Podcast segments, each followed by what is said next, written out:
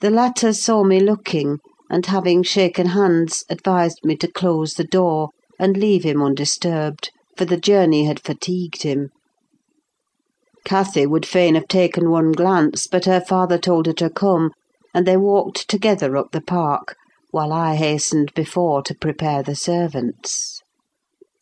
"Now, darling," said Mr. Linton, addressing his daughter, as they halted at the bottom of the front steps, "your cousin is not so strong or so merry as you are; and he has lost his mother, remember, a very short time since. Therefore don't expect him to play and run about with you directly. And don't harass him much by talking. Let him be quiet this evening at least, will you?" "Yes, yes, papa," answered Catherine. "But I do want to see him, and he hasn't once looked out." The carriage stopped, and the sleeper being roused was lifted to the ground by his uncle. "This is your cousin Cathy, Linton," he said, putting their little hands together. "She's fond of you already, and mind you don't grieve her by crying to night. Try to be cheerful now. The travelling is at an end, and you have nothing to do but rest and amuse yourself as you please." "Let me go to bed, then," answered the boy, shrinking from Catherine's salute and he put his fingers to remove incipient tears. "Come, come, there's a good child," I whispered, leading him in. "You'll make her weep too: see how sorry she is for you."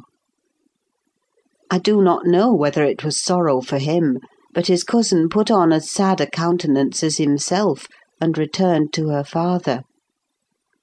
All three entered and mounted to the library, where tea was laid ready. I proceeded to remove Linton's cap and mantle, and placed him on a chair by the table. But he was no sooner seated than he began to cry afresh. My master inquired what was the matter. "I can't sit on a chair," sobbed the boy. "Go to the sofa, then, and Ellen shall bring you some tea," answered his uncle patiently. He had been greatly tried during the journey, I felt convinced, by his fretful, ailing charge. Linton slowly trailed himself off and lay down. Cathy carried a footstool and her cup to his side. At first she sat silent, but that could not last. She had resolved to make a pet of her little cousin, as she would have him to be and she commenced stroking his curls and kissing his cheek, and offering him tea in her saucer like a baby.